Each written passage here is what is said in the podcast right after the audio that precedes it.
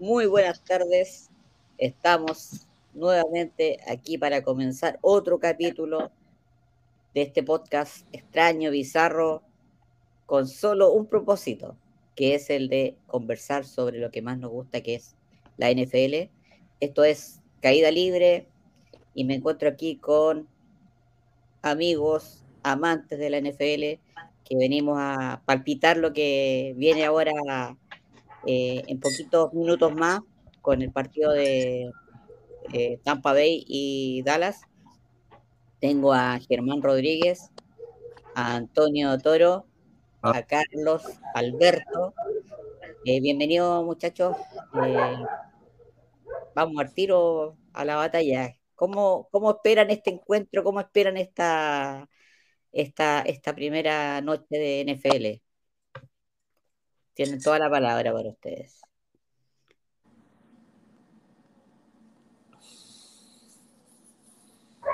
¿Quién va? Dele, dele nomás. Dale nomás. ¿Yo? Ok. No, yo la espero, la verdad es que con mucha ansia. Venía de hace rato que vengo ya rayando la papa con el tema del kickoff, kickoff, kickoff, la, la week 1. Y la verdad es que se nos viene un partidazo. Se nos vienen los actuales campeones Tampa Bay que, vienen, vienen a, con una defensa jugando a un nivel espectacular, con Sue, con Barrett, con Lavanta Davis. Así que se nos viene un nivelazo. Hay que ver a Dakota cómo anda. Me causan un poco dudas la defensiva, la, la secundaria, más bien dicho, de los Cowboys. Así que eso podría ser de los puntos a tocar, pero yo el partidazo lo espero y creo que va a ser un partidazo, de verdad. ¿Qué opinión tienes de eh, el Secret Elliott? Eh, ¿Cómo lo ves para esta temporada? ¿Lo ves firme o lo ves a medio camino de, ser el jugador que pintó en su primera temporada? Y lo que pasa es que las lesiones, Maurito, o sea, sí que el Elliot es un East-West espectacular, pero cuando las lesiones no dan el ancho y jugadores que más encima van a su segundo contrato, ya lo hemos visto antes, por ejemplo, el mismo Barkley, por ejemplo, Todd Gurley, son jugadores que, claro, las primer par de temporada juegan muy bien, pero ya después cuando las lesiones empiezan a pesar y cuando no tienes un preparador físico eh, en condiciones, como por ejemplo le ha pasado a los Niners, como le ha pasado, por ejemplo, ahora lo estamos viendo con Baltimore, eh, eso también desgasta mucho al equipo. Así que eh, es bastante incierto, es bastante incierto el tema de, de Zeke Elliott y yo creo que va a tener el, mismo camino que, los, running back que una vez van a la segunda, tercera lesión eh, de mes, mes y medio, ya empiezan a bajar el ritmo. Ok. O sea que yo creo que el, tipo está como, hasta lo vi, lo acabo de ver ahora en la network, y no sé si estaré mal yo de la vista, pero lo vi mucho más flaco de lo que tenía el año pasado y eso yo creo que también lo puede ayudar porque, eh, no sé, yo imagino que un runner back debe ser un tipo de cierta calidad de peso, pero él está como excedido de peso el año pasado, creo, creo, puedo equivocarme, pero, pero hoy lo vi mucho más esbelto, mucho más flaco, entre comillas, por decirlo así, porque su físico es obviamente el de un runner back, pero eh, espero, que, espero que sea un buen aliado para Prescott, que le dé mucha calidez de ataque a, a los Cowboys. Y bueno, me gustaría, me hubiera gustado que estuviera Felipe, parece que está ocupado, porque él es un cowboy, debe estar súper nervioso el hombre. Y te pregunto a ti, Germán, te pregunto a ti, ¿cómo lo ves este partido? Eh, yo espero ver eh, la pasada por arriba de Tampa Bay a Dallas. Eh, como te dije el otro día, para mí, Dak Prescott para mí es un tipo muy sobrevalorado. Sí me, me comparto lo de, lo de, ¿cómo se llama? eh, lo de SIC, eh, quiero, quiero verlo, me gustaría verlo porque después de, no, de, la, de, la, de, la, lesión, ¿cierto? Hay que ver cómo vuelve todo eso. Pero sí, yo creo que Tampa Bay está en un nivel muy superior a lo que es Dallas. ¿ya? Dallas tiene personajes eh, que pueden marcar diferencia. Eh, CD Lamb, por ejemplo, a mí un receptor que me gusta mucho. Pero, pero Dak Prescott yo lo dije el otro día, es un tipo que está para mí muy sobrevalorado aún. Eh, yo creo que este es el último año de Dak Prescott. O sea, yo creo en el sentido que este es el, año que le van a dar así como ya, a ver, demuestra realmente lo que vale si en esa si se repite esa campaña como novato o al final fue, fue como la campaña y después eh, nos vemos. Así que para mí, por ejemplo, yo quiero ver cómo pasa por arriba, a pesar que no soy fanático de Tampa Bay, pero sí quiero ver, yo creo que Tampa va a pasar por arriba de Dallas. Aparte que estamos hablando de un equipo que vuelve con sus 22 titulares. O sea, ese es un detalle no, no menor.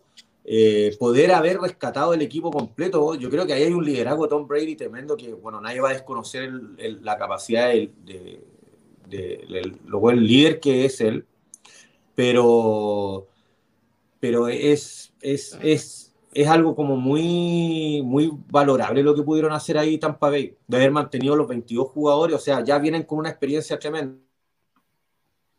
Oh, ese cartón. Ya, vamos a ir contigo. Mientras que se recupera el Germán, se le cortó la. ¿Me escuchan? ¿Me escuchan, cierto? Sí, súper bien, súper bien. Ya. ¿Qué espera, que salir porque... Carlos Alberto, de esta transmisión? Mira, eh, va a ser un bonito partido. Yo encuentro que va a ser entretenido porque uno, Brady va a querer, Brady y los bucaneros van a querer empezar con el pie derecho tal como lo terminaron. Y los Cowboys quieren de alguna manera sacarse como ese, ese cartel de equipo de que gana, pero en una, una ¿cómo se llama? en una división, como lo decíamos en el primer capítulo, bien mala la división. Si el ganador pasa con un número negativo. Eh, yo creo que va a ser entretenido. Va a ser entretenido. Eh, eh, puede, no creo que haya la sorpresa a los vaqueros, pero va a estar peleado. Gracias. Ya Germán, ya que volvió a la vida, continúe con su con lo que cuenta o lo que espera usted de este partido. Bueno, no sé dónde quedé porque me caí en algún momento y no sé en qué parte quedé. Estás hablando, hablando del núcleo de, los Buccaneers. Ah, sí. De que hayan vuelto los 22 titulares. Sí, eso es muy difícil una, una franquicia que pueda mantener ahí su equipo completo. Y no sé si en este caso del equipo que repite gana, pensando en el Super Bowl, porque ahí que veo a mi compadre con el gorro de los Búfalos, yo creo que Búfalo es el equipo que no tiene tope aún. Eh, pero, pero hoy día, hoy día yo me voy a sentar a ver cómo todos los que tienen todos los años de favorito a los Cowboys y así, y, y, Dak Prescott como el mariscal del futuro, ver cómo se cae, cómo eh, se viene hacia abajo y empezamos a cortar el mito de los Cowboys. Eh, don Germán. Oye, Felipe, Felipe, bienvenido. Eh, hay, ropa, tendida. Perdón, perdón, buenas tardes a todos. Ante todo, bien a dar esa bienvenida. Iba yo a venir para decirme que iba a caer el mito de los Dallas Cowboys acá. Mejor me voy. Gracias por todo. Felipe. Gusto, señores. Gracias por todo. Eh, no, ¿cómo les va, muchachos? ¿Cómo están? Buenas tardes a todos. Los saludo en serio. Bienvenido, Felipe. Sí, oye, no, buena onda. No, yo siempre he escuchado, todos los años dice que, por eso dice que los Cowboys son como los en Nueva York, son siempre odiados. Veo mucho odio de algunas personas cuando noto, va a caer el mito de los Cowboys. No, tranquilo, tranquilo. Yo creo, Felipe, que es porque, bueno, ahora ya no se odian tanto a los Patriots, no sé por qué, antes se le odiaba por alguna forma, y ahora se está buscando ese candidato, ese premio limón que todos detestamos de alguna forma u otra. No, sin razón alguna, pero lo detestamos. Eh, sí, sí, obviamente que los Cowboys son un equipo odiado por, por todo lo que genera Dallas, lo que genera el, ambiente en sí, lo que genera la historia de, Dallas, Jerry Jones. Yo creo que más que nada por Jerry Jones, chicos, por el tema del odio hacia el dueño, porque genera Jerry Jones ese odio de repente de algunos, hasta de los mismos fanáticos de Dallas. Yo soy muy crítico con Jerry, yo siempre he dicho que no, Jerry no, no, no, no debería seguir como, como en la parte de, de las decisiones de Dallas pero yo tengo mis dudas con Dallas. No sé si has podido hablar de la actualidad de Dallas, un poco lo de Dak Prescott, que no jugaba ningún snap, no jugaba nada. Que te, que te esperábamos a ti para hablar de lo que sucedía con Dallas y sería bueno escucharte con mucha atención. Sí, mira, lo que yo digo, chicos, corto, es eh, no viene bien Dallas en el sentido que no sabemos en qué estado físico viene Dak Prescott. Porque, claro, eh, según los periodistas de Dallas, los que cubren Dallas, como el, el, Tapanaba, todos los que han cubierto generalmente a los vaqueros, dicen que ha tirado más de 40, 50 pases eh, en las prácticas, pero son prácticas. Hay que ver los golpes, porque una cosa, y la defensa de Tampa es dura, chicos. Esa defensa es muy dura. Yo la vi la temporada pasada, a, mismo Patrick Mahomes en el Super Tazón lo hizo pasar muy mal esa defensa. Hay que ver, pero yo dije el otro día, en, el otro programa, dije que para mí la predicción, yo soy vaquero y dije mi predicción dada, pero por tres puntos. Va a estar, aunque muchos dicen que Dallas va a ganar Tampa por día 14 puntos, pero yo tengo mi predicción que Dallas por tres por lo menos. Ya, perfecto, perfecto. Bueno, pasando a, otro tema. Felipe. Eh, dale, dale, Carlito. No, yo quería preguntarle a Felipe si Dallas sigue siendo el equipo de América. Sí, ese mito no se pierde. No, no se pierde esa frase. No, el, equipo de América sigue siendo ellos. Es como cuando decían en Argentina, por ejemplo, Boca Independiente, que decían que Boca era el, supuestamente Independiente rey de copas y Boca lo iba a alcanzar en Libertadores y, Boca Independiente sigue siendo el rey de copas. Aquí pasa lo mismo. Dallas sigue siendo el equipo de América, pasa lo que pase, sigue siendo ese equipo, porque, no, a ver chicos, yo les explico corto, no es porque Dallas el equipo, sea el equipo de América por lo que representa, por lo que ha ganado, es porque es la comunidad latina. Piensen ustedes que en la, infraestructura de Dallas, en el estadio, en el ATT Stadium, trabajan 70% de latinos y gran mayoría mexicanos. Por eso se dice el equipo de América, porque representa a América. Muchos latinos se sienten representados con Dallas y con Pittsburgh, que son los dos equipos que más se representan en México. No sé si ustedes han podido ver. Dallas y Pittsburgh son los que dos más representan a, América actualmente, chicos. Eh, tercero los Giants. Sí, los gigantes también muy representados en América. Sí, sí, es verdad lo que dice Toño. Sí, sí, sí. Si me permiten un poco, eh, para hablar de los Cowboys, eh, yo ahí difiero, entiendo el punto de Germán, un poco esta sobrevalorización de Dak Prescott, quizás ese contratazo que tiene. Pero, pero yo creo que Dak Prescott está a un nivel, la temporada pasada antes de la lesión, lo vimos un nivel superlativo. Felipe seguro se acuerda y varios de acá nos acordamos ese partido contra los Browns en donde Dak Prescott lanza 500, creo que 4 yardas, lanza 4 touchdowns, eh, contra, me acuerdo, contra Falcons lanza más de 400 yardas. Entonces, el tipo venía a un nivel, no sé si MVP, pero venía ahí calibre MVP. Venía, venía al nivel de Pat Mahomes, venía al nivel de, al nivel de Josh Allen, al nivel de Aaron Rodgers.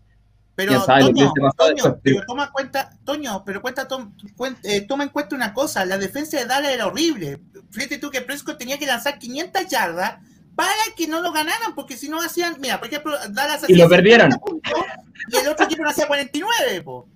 Exacto. no, mencioné, mencioné, el tema, mencioné el tema justamente de la secundaria de Dallas, en donde no, no pudieron draftear un esquinero de calidad, donde fueron por Micah Parsons debido a razones lógicas, donde le, claro, les quitaron en el fondo, les quitaron a, a Surtain, les quitaron a Horns, les quitaron el, arsenal, pero, pero yo, yo veo que Dak Prescott tiene, tiene las armas este año, si, si la línea lo ayuda, tiene las armas para, tener una temporada de elite. Y, si bien yo creo que gana Tampa, gana Tampa, tiene una defensiva como nombre la puta madre, eh, Pierre Paul, Vita Bea, Su, Shaquille Barrett, Devin West, no, es, una, una brutalidad. Eh, pero yo, yo aún así creo que, que, Dallas va a dar cara, va a dar cara la ofensiva de Dallas, yo la veo, la voy a ver un ritmo espectacular. Así que, eso. Carlito, ¿quería decir algo? No, era mm, que lo que decía Toño era verdad, tiene muy buena, muy buena ofensiva y defensiva los bucaneros, pero como decía al principio, yo opino que este partido va a ser entretenido, los Dallas no van a ganar, pero le van a poner talento. Eh, eh, Prescott va. Yo espero ver el bailecito, ese tan lindo, sensual que, tiene, que, hizo.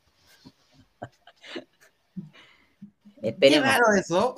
Qué raro eso último. Póngalo ahí nomás, si este es un programa en vivo, chacotero. no le vamos a dar duro siempre a los eh, Cowboys. Dale, Germán, dale. ¿Puedo acotar algo?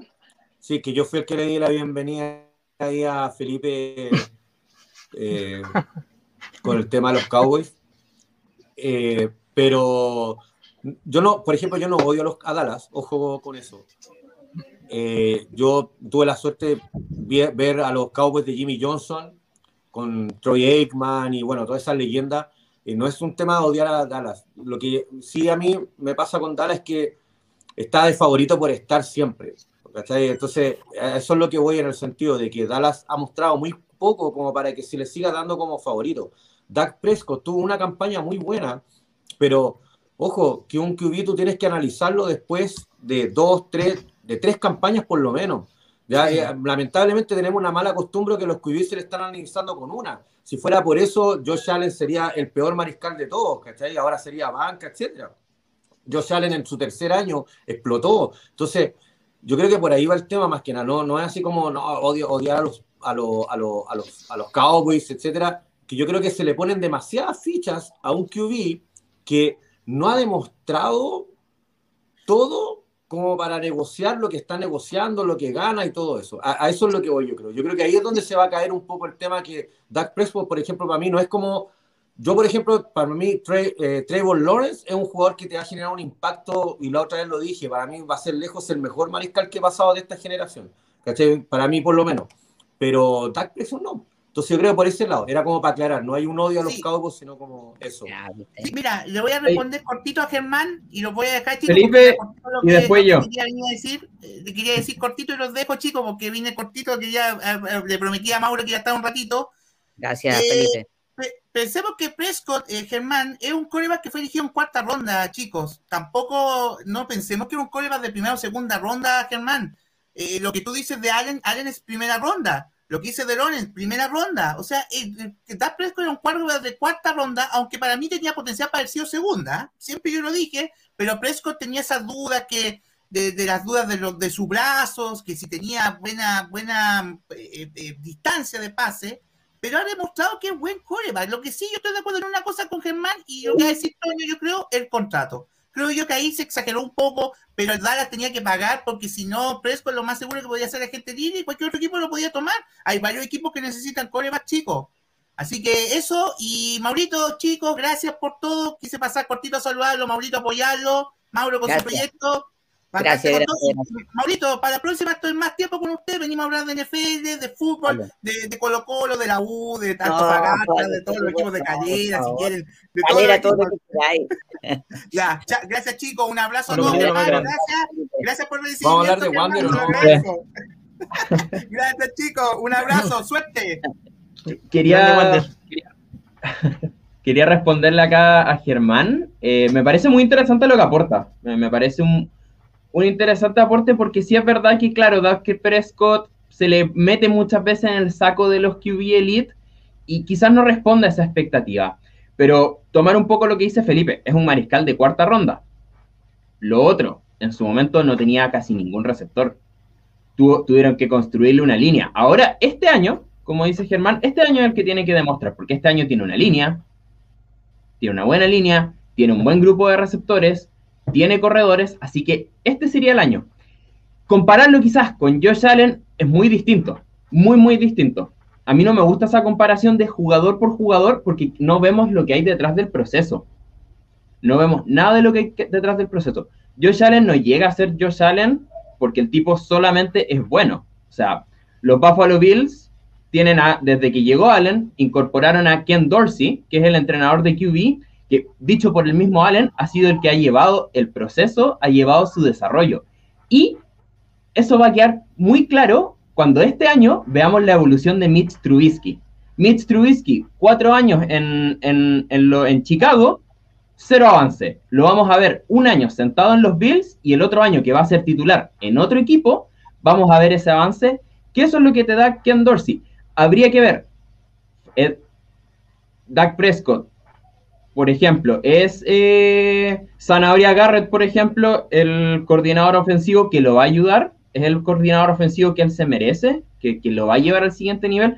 Yo creo que por ahí hay que, hay que tener un poco también esas consideraciones a, la hora de, ver, de, comparar jugadores. Oye, este al, Allen para mí explotó a la mitad del segundo año. Eh, este explotó a la mitad del segundo año, ¿por qué este no? Creo que ahí hay, que tener eso, eso claro. ¿Me dejan aportarle algo? Yo creo que también lo que, me cuelgo lo que sí tú, Toño, yo creo que los Bills lo, han hecho muy, muy bien. Quizás le ha faltado la guinda de la torta, que es llegar a un Super Bowl, que han estado cerca. Y yo creo que si yo miro para atrás, he ido como han ido formando y creando un equipo, no, sé si elite, pero muy, muy fuerte, que le ha dado sustento a Allen, porque tampoco es como, es como posible que solamente él se lleve toda la responsabilidad.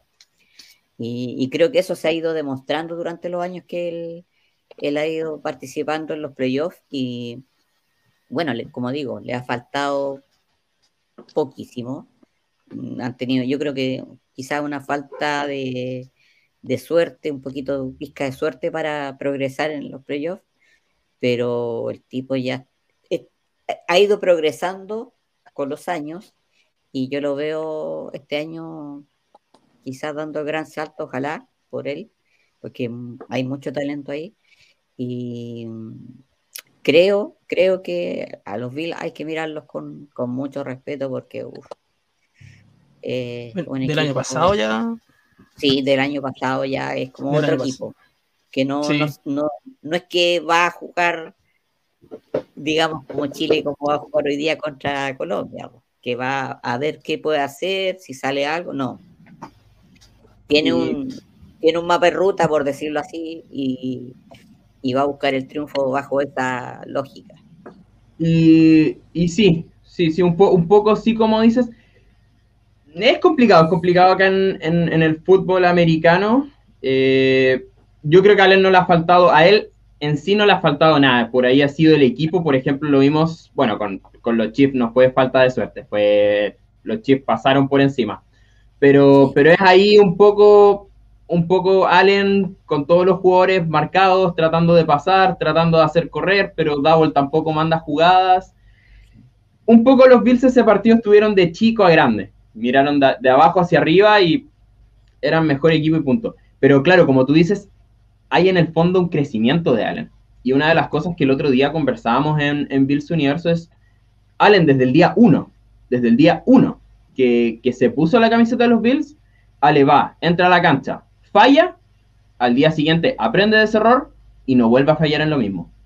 Sale a la cancha Allen, lo hace bien, falla, mejora esa falla. Yo la verdad es que el año pasado, Allen, de verle mitades malas, le vi una mitades, ni siquiera partidos, contra los Patriots, contra los Patriots en Buffalo, y en Buffalo también la mitad contra, contra los Steelers. Pero el resto ha sido un desarrollo impecable. Y eso, eso no es solo un tema de Allen, eso no es un solo un tema de Dix, viene desde arriba, desde el 2007, cuando desde los Panthers llega Brandon Bean, llega Tom McDermott y empiezan a sentar las bases, de ahí vienen los picks, lleva eh, Tradavius White, Matt Milano, Dion Donkins, jugadores del año, esos tres jugadores, esos tres jugadores del año 2000, del año 2017, los tres fueron extendidos su contrato. Eso es algo muy difícil que suceda. Muy, muy difícil. Siendo, siendo White de primera, eh, Donkins de segunda, si mal no estoy, y más Milano de quinta ronda. Entonces, eso, eso a ti te dice un poco, Mauro, y, y el resto te dice, acá hay un trabajo serio, acá hay, acá hay tipos que saben lo que hacen y saben cómo están dirigiendo el asunto. Por ejemplo, este año, este año dijeron, nos falta pass. Muchos decían, no, nos falta un Taigen, nos falta quizás un Gord. Los tipos dijeron, nos falta pass. Primera ronda, Gregory Rousseau. Segunda ronda, Bacham Jr. Entonces, hay un, hay un método, hay un método del sargento que te dice, este, este es el modo y así se hace. Y, por ahí están los Bills. No, no sé qué opina el resto, si quieren cambiar de tema algo. Sí, yo creo que no, yo, Ah, perdón. Yo, así como para aclarar, para, aclarar un poquito, eh, siempre se dice que, eh, claro, Pesco es un seleccionador de cuarta ronda, pero acordémonos de la campaña que tuvo en su primer año. O sea, donde tiene una racha de 10, 15, no me acuerdo cuántos partidos seguidos ganando, lleva a Dallas a los playoffs y toda evaluación a Dak Prescott se le está haciendo después de su primer año. Por eso yo lo comparaba con Josh Allen. Recordemos que Josh Allen de ese, de ese draft era el, el más malo, entre comillas, para muchos. Acuérdense que muchos ponían a Josh Rosen en primera ronda. Yo nunca me voy a olvidar en ese, en, ese draft cuando los Bills eligen a Josh Allen. Yo me acuerdo que eh, le mando un, un, mensaje al Claudio Achonet, así como casi como agarrándolo para el deseo, así como, oye, elegiste el peor mariscal, ¿cachai? Como casi riéndome de él. Obviamente me arrepiento totalmente. Pero por eso hacía un poco como la comparación. Muchos decían que Josh Allen no era mariscal de primera ronda, que le faltaba brazos, y miren en lo que se ha transformado. Entonces, a lo que voy yo es que yo no veo al, al Dak Prescott de, eh, de la cuarta ronda, sino veo al de, su primer año, ¿cachai? De ahí hacia adelante, que lo han pintado ya como un mariscal de elite. A, eso es lo que quería llegar un poquito, ¿cachai? Pero comparto plenamente el análisis que hacen ustedes, no son comparables nada de eso, pero era como para graficar. Josh Allen no era un mariscal de elite y terminó siendo un mariscal de elite. Para mí, Dak Prescott no es un mariscal de elite y lo pintan como un mariscal de elite. Sí, también tiene que ver con un poquito de marketing esa parte, yo creo. El equipo, pues. o sea, un poco, no, digo que sea todo, pero, pero es como para también para levantar un poco el... ¿Estáis hablando del equipo más importante del mundo al final? Sí, o sea, más que Barcelona, más que el Real Madrid, más que los Yankees. Vende. Eso es la franquicia más, la mejor, la mayor, más millonaria, la franquicia. imagínate los conceptos, imagínate que todos los equipos reciben lo mismo, imagínate los conceptos, aparte que reciben Dallas Cowboys por, por publicidad, por todo, por marketing, que lo hacen ser la mejor franquicia por sobre todas las de la NFL, o sea, y del mundo, ¿cachai? Sí. Son los que más facturan, son los más. Yo le quería preguntar a Toñito. Toñito. Hágale. Eh, ya, hablando, eh, eh, para terminar yo con lo de Prescott, yo creo que todos como que terminamos en que el equipo nunca lo acompañó. Es un buen mariscal, eso no, no se puede negar. Pero el equipo de Dallas nunca como que cuajó para él o hicieron mal las cosas. Eso ya, como dice Antonio, es tema de arriba, lo, el dueño no, el dueño es el dueño y él hace lo que quiere. Yo creo que nunca cuajaron con un equipo para eh, que siguiera demostrando, como dice Germán, lo que hizo el primer año. Y para preguntarse sobre lo de Allen, ¿influye en algo que ahora él sea el QB de esa división como el, el referente, ya que es después que se haya ido Brady, que ahora estén los ojos en él? No, Porque Antiguamente me acuerdo que nosotros, nosotros nos reíamos con ustedes, la verdad que puta, alguien ya se mandó una embarrada ya, otra peleaban entre ustedes, se reían, y ahora es, bueno, desde el año pasado, que es otra cosa. ¿Influye en algo que ahora él sea como la cara de esa división? Sí, sí, influye total, totalmente. O sea, yo recuerdo los primeros dos años, 2018-2019, eh, que se iba a jugar contra los Patriots de Brady, y siempre se fue con ese a los Patriots siempre era, les podemos ganar, pero siempre estamos ahí. siempre, caen, siempre cae Brady saliéndose del bolsillo en una jugada, formación escopeta y nos, nos metían touchdown con Gronkowski. Y, y eso un poco, también un poco nos ganan con la camiseta. Y, por ahí, Allen, Allen ya lleva, lleva cinco victorias al hilo contra los Dolphins. Allen lleva cinco victorias al hilo contra los Jets. Allen lleva, barrió, barrió a los Patriots la temporada pasada. Entonces, ese tipo de cosas, esa, en el fondo, esas rachas se van teniendo marcan cierta superioridad y Allen la siente. Y Allen, Allen es un tipo muy duro, muy, muy duro. O sea, estamos hablando de un mariscal que salió del high school y no tuvo ninguna oferta. Fue a jugar al college de su condado, mandó correos, no tuvo ninguna oferta, solo lo llamaron de Wyoming. Y el tipo se la arregló para hacer primera ronda. Entonces, es un tipo que tiene un temperamento súper, súper fuerte Y para él estar en esa posición de que ahora me toca a mí, me acaban de pagar, me acaban de hacer un contrato por 200 y tantos millones. El tipo sabe que, está ahí, que está arriba y que él es la referencia en estos momentos de la, de la AFC East y, la va a romper. La va a romper. Para él es mucha más motivación que, que presión. Pero sí, no, influye. Influye para bien, creo yo. Influye para bien. Ya, mira, para que, porque dale, dale de Germán, dale, dale, dale. Ah, acotar nomás, eh, que son mis rivales divisionales ahí, a pesar de, toda la mala que le, yo soy de los Dolphins, fanático de los Dolphins. Eh, a pesar de toda la mala que uno puede tener, eh, yo creo que los Bills, más que yo salen, a muchos lo están planteando, ojo, como, como el jugador del año. El MVP ya a los Bills casi todos los dan en el Super Bowl. Hay muchos portales que están dando a los Bills campeón de este Super Bowl. Yo en lo personal creo que los Bills hoy en día es el equipo más completo que existe en la NFL. Y yo creo que la presión la tiene, la tiene, la tiene Buffalo y la tiene George Allen también, independiente de la motivación que pueda generar, como dice, mm, perdón, cuál es el, la parte de la motivación. Eh, Toño, Toño, perdón. Eh, como dice Toño, eh, también, ojo, yo creo que también hay un grado de presión en Josh Allen en el sentido de que ya muchos lo plantean como el mejor mariscal. Eh, y, la campaña que tuvo el año pasado, que fue muy buena, repetir una campaña igual, eh, ahí es donde de repente los mariscales se les deja caer el peso de la ley si no estáis cumpliendo la buena campaña. Pero a mí lo que me pone contento es que la división va a mejorar mucho. Hay que tener ojo con los Jets, por ejemplo, por decir algo. Los Patriots no, porque para mí Belichick sin Tom Brady es un, es un entrenador normal. Yo soy de esa opinión. Muy, muy interesante lo, lo que dice Germán. Eh, sí, hay harto, hay harto. Bueno, eh, Josh Allen tuvo una temporada el año pasado, una temporada de MVP.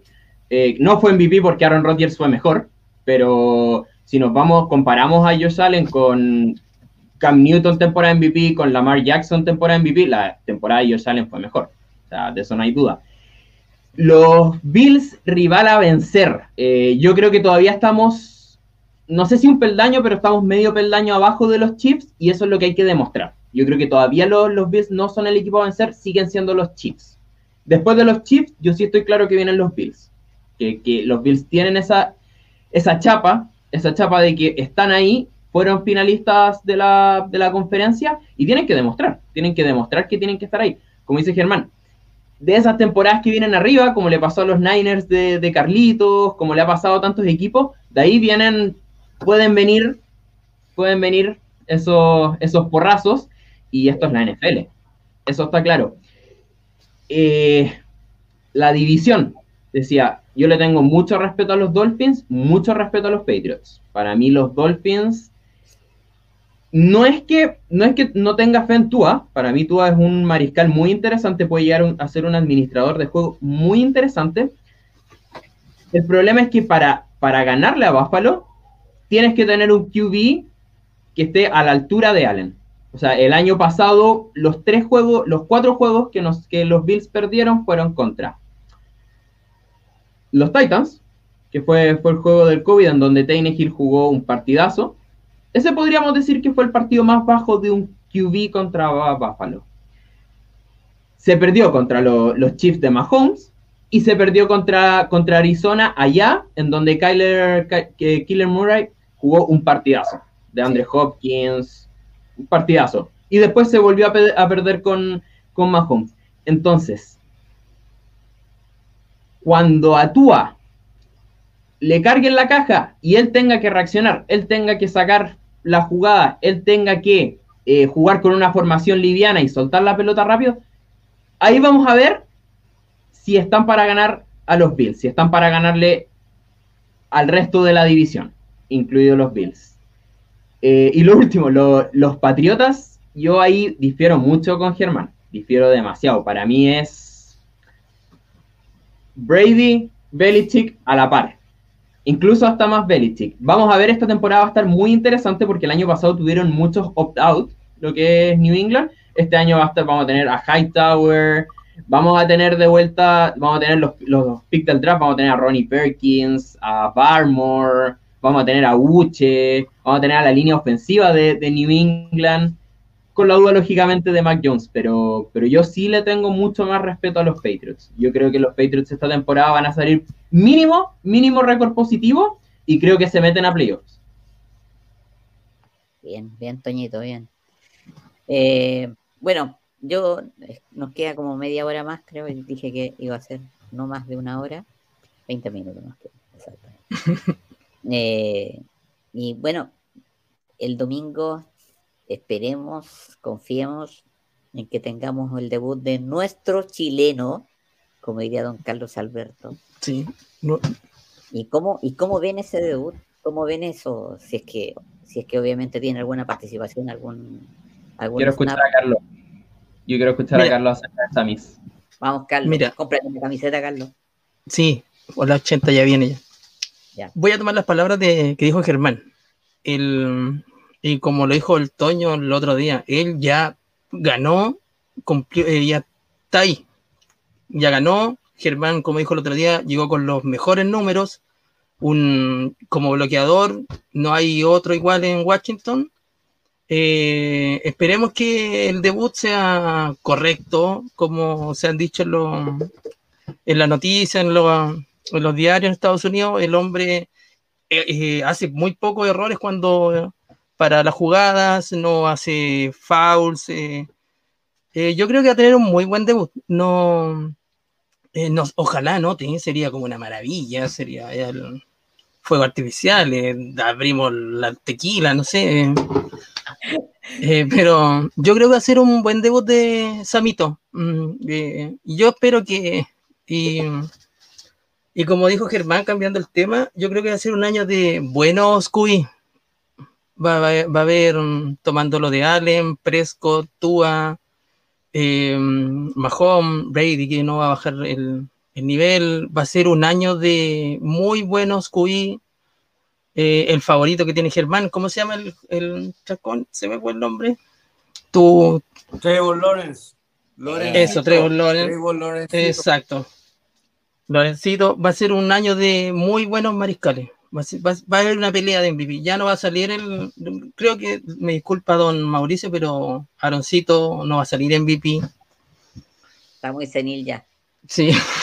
muy divo, muy divo. Eh, y espero que lo de, como retomando el tema, Sammy eh, sea un buen debut. Va a ser un buen debut. No creo que juegue mucho, eh, pero lo, cuando le toque va, va a estar bien, correcto. Y el, no, va a estar entretenido. Lo voy a ver desde el trabajo, pero ahí lo, vamos a arrancar. Sí, lo eh, vamos a arrancar ahí. Dos cosas sobre Sammy. Eh, Ron Rivera dijo que era el que Sammy Rey era el jugador que físicamente estaba mejor preparado de todo su equipo, así que es un dato muy importante. Y lo segundo es que en la pretemporada, eh, este el dato lo, dio el Mike, el Miguel Meléndez, eh, solo seis, seis snaps, él participó en ruta como bloqueador en el fondo y los otros tres tuvo, tuvo ruta en el fondo para recepción. Entonces, podríamos especular que él puede hacer un arma en zona roja y eso sería muy interesante y podría ser que lo tengamos en portadas, recibiendo touchdowns, o bien haciendo jugadas de bloqueo, pero, pero en las jugadas importantes. Así que, así que por su físico, por el físico que él tiene y por sus skills, por sus habilidades de, de básquetbol, yo perfectamente puedo especular que puede ser un receptor de zona roja. Sí. Ojalá sea así, ojalá, ojalá. Don Germán, lo escuchamos. yo, yo, em, eh, a mí lo que me sorprendió, eh, no que Sammy hiciera el roster, porque yo te acordé que yo me la jugué y después Mauricio cuando, cuando, cuando se lesionó y no jugó el segundo partido, yo le dije, yo te dije, te mandé un WhatsApp, y dije, no, si yo lo sigo manteniendo, Sammy Reyes va a ser el roster. Lo que sí me sorprendió es que era como por, por sobre eh, Jones. Eso, eso sí que me sorprendió un poquito y, y me gustó, me sorprendió como para, para bien. ¿cachai? Y creo, y sigo manteniendo la teoría eh, Sammy Reyes va a ser un, liberador de pega para Logan Thomas que se llevó así el peso solo. Eh, John Bay se vio muy bien bloqueando y, ojo, John Bay por ahí recibió un par de pases que también se vio bien, que no es su fuerte. Entonces. Cuando tú tienes una ala cerrada que es Logan Thomas, que la hace toda y muy buen receptor, dos buenos bloqueadores y, un, y, Sammy Reyes como, buena recepción también, que también incluyo, eh, estoy totalmente de acuerdo con el tema de la zona, la zona roja, le, abrió una cantidad de armas tremenda, sobre todo a, Fitzpatrick. Fitzpatrick, su mejor juego, el Fitzpatrick, ojo, le, levantó el nivel a Mike Siki el año pasado en los Dolphins. Él el que le levanta el nivel a Mike Gesicki porque él generó una, más allá una amistad con Gesicki y Gesicki el año pasado los Dolphins también se decía, oye, este gallo pintaba, era como casi un Gronkowski y no pasa nada con él y tiene mucho... Y, em, eh, ¿Cómo se llama? Eh, Fitzmagic le levanta el nivel. Fitzmagic juega mucho con su ala cerrada, entonces yo creo que eso va a ser muy bueno. Y lo otro que ayer o antes de ayer, una entrevista que dio Sammy Reyes, él dijo que estaba teniendo repeticiones con el primer y segundo equipo. Entonces, eso a mí me dice de que sí o sí va como bloqueador con, con, con Bates en, corridas que jugáis con personal 20, con 21, con dos alas cerradas. Eh, y, y, por ahí el tema de las pases, yo creo que vamos a ver por ahí un juego aéreo de Sammy Reyes. Ojalá, ojalá. Pero sí creo que sí o sí, como bloqueador, va a entrar. O sea, iba a tener repeticiones con el primero o segundo equipo, pero va a tener repeticiones. Así que contento por eso. Estaba cadena nacional ese día para mí. Vamos a estar todos conectados. y después vemos cómo los Dolphins masacran a, los patios. Star Plus con, Tua, con, su cadera, con su cadera al 100%. Bien. Germán, para preguntarte, eh, los apoyadores, los apoyadores de los Dolphins van a ser, eh, van a estar con Jalen Phillips, eh, Van Jekyll y ¿quién más va a estar ahí? Baker, Jerome Baker. Baker, va, Baker va a jugar linebacker interior entonces. Sí, lo que pasa, hay, hay que tener ojo con, con Jalen Phillips. Hoy día yo estaba leyendo que hay un tema él va como linebacker externo, ¿cierto? Eh, como un, un outside linebacker, eh, pass rusher directamente. ¿ya? Igual bajan a veces a la zona, es como un Lawrence Taylor, así como la figura, guardando las proporciones, obviamente. Pero eh, bajan a la zona, pero hoy día salió una que estaba haciendo trabajo, porque llamó mucho la atención que Jalen Phillips está en el roster, en el depth chart, está como tercero o cuarto linebacker, está muy atrás. Entonces nadie entendía cómo, cómo tanto. O sea, si una primera ronda, un tipo que debería generar un impacto inmediato. Pero hoy día, Flores, bueno, todos saben que a Flores le gusta mucho estas defensas versátiles, así jugar mucho con, con, con rotación de puestos, todo. Y Jalen Phillips es uno de esos. O sea, más allá de estar jugando como, o como un linebacker externo, está también haciendo juego interior como defensive end, incluso hasta como defensive tackle. Entonces ya en el no hay que, de repente te va a aparecer en el centro generando una carga o te va a estar jugando retrocediendo atrás a la zona. Súper. Ya no, no maneja eso, así que genial, no, Jalen Phillips, jugadorazo. Eso, eso, salió, eso salió hoy día. Salió hoy día de un reportero que, que informó que los que sabía que claro, que ahora justificaba por qué, porque lo están probando en otras lo están utilizando en otras posiciones también. Entonces parece, parece que no va a ir solamente como, como, como linebacker externo está bien. Buenísimo. Esperemos que, esperemos que tenga alguna participación y si no lo, si no lo, si no sucede, perdón, eh, que al menos eh, lo podamos ver ahí apareciendo en, el roster. Y yo creo que él, con, el correr de las fechas va a ir tomando mayor preponderancia. Lo, difícil creo que es eh, pensar o, canalizarlo, viéndolo hacia el futuro, eh, cuál es el techo de él, eh, hasta dónde puede llegar como jugador de, NFL y quizá, no sé, si llegara a ser tan importante para, para los Washington, eh, que ojalá, eso yo creo que no hay ningún chileno que no desee que él sea un jugador súper importante para ese equipo y nada, pues este, espero que le vaya muy bien, que su ascenso, su progreso sea eh, cada vez mejor. Y tiene la gran ventaja, como has dicho Germán, como lo dijiste tú, Toño, el físico. Es un físico que no es de acá, no, es de acá, no es chileno. O sea, es chileno, pero no físico. es chileno. Y esa cuestión es increíble. Eh, y el tipo es un, un trabajador de su cuerpo porque eh, vi una entrevista que le hicieron en, ay, no me acuerdo en este instante, pero la vi. El tipo trabaja casi los siete días sin parar, sin parar. Todos los días hace musculación, eh, todo lo que compone un jugador de NFL y esa cuestión es impresionante. Así que, nada, y pensar que, o sea, uno piensa, si lo, si lo pone en perspectiva, que un jugador que el año pasado no era jugador de NFL. No era jugador. Eso es lo que tienen los gringos locos. Es, es, esa cuestión es maravillosa porque el tipo que de la nada, pum, se preparó, estuvo aprendiendo todo lo que tenía que ver con el juego en ese programa que tiene la NFL y saltó a un equipo de, la liga. Eh, espero, que, espero que le vaya muy bien, que sea muy importante su participación. Quizás no en este juego, pero a lo mejor en los juegos posteriores vaya teniendo mayor importancia. Ahora, don Germán, para ya no demorar tanto esta espera, ya nos queda poquito, ¿qué juego vas a ver aparte de tus Dolphins el domingo? ¿A quién vas a ver aparte de los Dolphins? No me diga Washington porque ya todos sabemos que vamos a ver. Está obligado. Estamos obligados. Ah, yo, yo, yo, bueno, yo, yo tengo el Game Pass y, o sea, yo sí o sí voy a ver el, el, el, juego de, de, Washington y el de los Dolphins.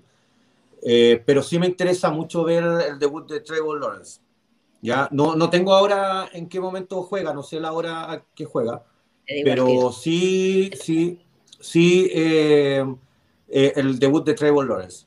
Y como, bueno, el Game Pass tiene la, posibilidad de poder ver los otros partidos en 40 minutos, ¿cierto? Los resúmenes, todo eso. Eh, obviamente le voy a echar un ojo también a los Bills, que es un equipo que me llama mucho la atención, que lo quiero ver. Y, y otro mariscal que me gusta mucho a mí verlo jugar es Mayfield. Baker Mayfield me gusta mucho verlo jugar y me, me, gusta que esté bien con los Browns. Ahí también hay, hay un buen equipo.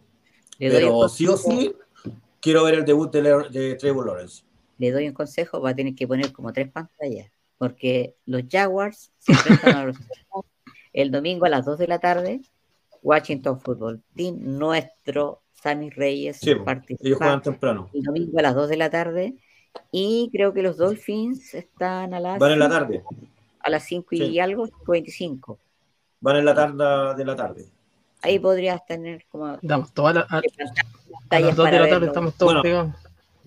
Bueno, y obviamente Sunday Night Football y Monday Night Football. También eso está ahí de cajón.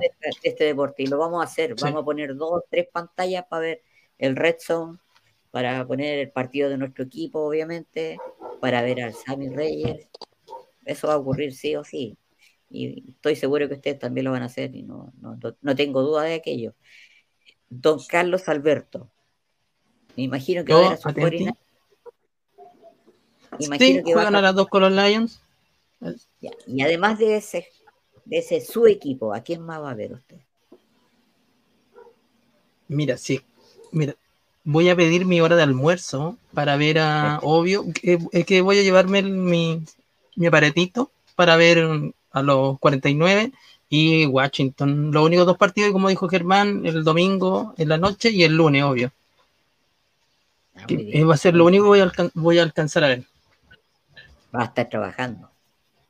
Sí, me vacunaron, como se dice. Oh, qué bueno. Ánimo. Don Toño. Sí, no hay problema. Don Toño, ¿quién va a ver usted? Mm, yo, igual que Germán, te, me desangré nomás Red Zone. Eh, no, yo, o sea, lógicamente, para mí todos los partidos van a ser atractivos. Eh, bueno, soy de los Bills, pero creo que objetivamente, creo que el Bills Steelers es el partido más atractivo de las dos de la tarde. Creo que, creo que son dos equipos que son del top 10 de la liga y, que se enfrenten. para ese horario creo que es el mejor partido. Voy a ver Redson en el computador. En la tele voy a tener con el Chromecast el, el partido de los Bills. Y a la, en el horario de la tarde no me pierdo el, el, Bill, el Dolphins contra Patriots. O sea, quiero ver a Tua, quiero ver a Mac Jones, quiero ver cómo andan las líneas de New England, quiero ver a los apoyadores de Miami ese partido no me lo pierdo. Cero chance. Mucho ojo, mucho ojo en, en los Bills, mucho, pero mucho ojo. Dos cosas. Gregory Rousseau es uno, Germán lo debe conocer bien. Gregory Rousseau, que la va a romper, pero la va a romper. Miami, ahí está. Gregory Rousseau la va a romper, se los digo ahora ya. Y eh, Damar Hamlin, que fue sexta ronda de, los picks, va a, ser, va, a ser, va a tener snaps en el slot, que es una de los, fue uno de los puntos débiles junto con el pass rush. Eh, el slot, eh, el slot, bueno, el slot, pero desde el níquel. Esos fueron los dos puntos más bajos de los Bills y esta temporada prometen mejorar. Así que Así que ahí vamos a estar haciéndole el aguante. Estoy viendo el, el network, el NFL Network, y hasta el momento tres de los, de los comentaristas dan por ganador a los bucaneros hoy día. Eh, como que no tienen ninguna duda que eh, van a ganar hoy, obviamente. Ya, Michael también lo da como ganador. Oye, eh, les deseo un feliz año comienza esta fiesta maravillosa llamada NFL. Creo que no, no hay, no hay, yo por lo menos esto, es una religión para mí y eh, soy, lo miro como desde la mirada de un hincha, no, no tan conocedor de, tanto del juego, pero sí muy interesado en, en seguir aprendiendo. Les deseo lo mejor para sus franquicias, siempre y cuando no se enfrenten con los juegos. Nada más les digo. le agradezco la participación de hoy día y bueno, ahí le enviaré después el link para que lo promocionen y hacer un poquito más grande este podcast, que lo único interesante y, la importancia que le doy yo es de conversar y le agradezco la participación nuevamente. Un abrazo para todos, muchísimas gracias y que tengamos un gran vale, vale. abrazo. Vale, gracias a todos. Gracias. Hasta luego, gracias. Gracias, Mauricio. Gracias a ustedes, muchas gracias. Chao, Mauricio, que esté bien. Gracias, Toñito. Chao. Chao, chao.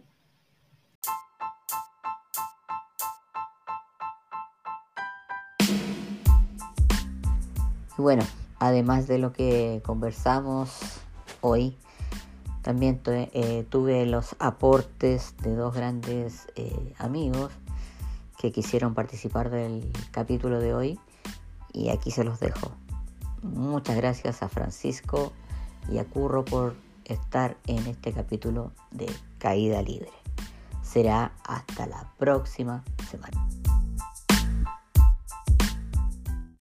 Hola amigo cementero, ¿cómo le va? Bueno, estamos muy contentos y cuando digo estamos me refiero a mí mismo, básicamente, de que hoy arranca la temporada y, estoy muy contento de que va, contento en la previa, luego veremos cómo se desarrolla, pero de que en principio va a ser una temporada normal, después de lo que pasó el año pasado, de la incertidumbre que había antes e incluso durante la temporada con, con el contexto del COVID y bueno, por suerte todo parece normalizarse, la pandemia todavía existe, los contagios todavía existen, pero, pero está todo más ordenado, parece.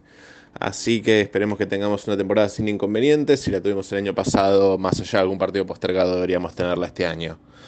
¿Qué temporada imagino? Imagino una temporada quizás con defensas un poco más firmes. El año pasado estuvo, estuvieron muy favorecidas las ofensivas en general. Yo creo que fue por la falta de preparación sin pretemporada, con un training camp con una modalidad medio extraña en cuanto a las reuniones y entrenamientos por Zoom, etc.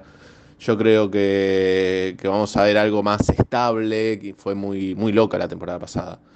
Y en cuanto a mi franquicia, bueno, eh, en los Patriots cambió totalmente el panorama. Por suerte, Cam Newton fue un, gran jugador, pero hace dos, tres, tres, años que ya no lo es. No, no es por desmerecerlo, pero yo lo quería fuera de New England. No lo quería como titular, me pareció un poco violenta la decisión de cortarlo. Tampoco puedo, puedo darle la espalda a la decisión, porque todo lo que implica que Mac Jones sea el quarterback titular de los Patriots me hace feliz. La división está difícil porque Buffalo es un equipo muy firme, es un candidato, creo yo, en la NFL en general. Pero, pero bueno, ahí estará Belichick, ahí estará Mac Jones, ahí estará esa linda defensiva que tenemos para, para dar batalla. Y si no se puede lograr el título divisional, al que tan acostumbrado estábamos más allá de que no se haya podido el año pasado, al menos un lugarcito en wildcard y volver a playoff, que básicamente es el lugar donde pertenecemos. A ver, el lugar donde pertenecemos es el juego de conferencia pero bueno, vamos a bajar un poco las expectativas y con estar en postemporada estamos. Y bueno, les mando, te mando un abrazo grande y ya sabes que lo mío es fantasy que lo más importante de todas formas es el éxito ahí que es tan tan complicado de obtener. Abrazo grande y éxitos con el podcast y éxitos para todos con su fantasy y con sus equipos en esta nueva temporada de la NFL. Hola Mauro, hola amigos de Caída Libre. Eh, me hubiese encantado estar con vosotros porque además estoy en Chile, lo que pasa que los horarios de la pega probablemente me impidan ver el partido, incluso el kickoff. Así que nada, solamente mando un audio para daros un abrazo a todos, menos al viejo culiao ese que viejo amargo del Chonet, que espero que los Bills pierdan todos los partidos este año solamente por verle la cara y ese y ponerle chao Chonet, chao Bill, nunca más Bills. Así que nada, un abrazo, otro abrazo grande también para el fisioterapeuta de, de Dobbins, de los Ravens, que le va a hacer falta.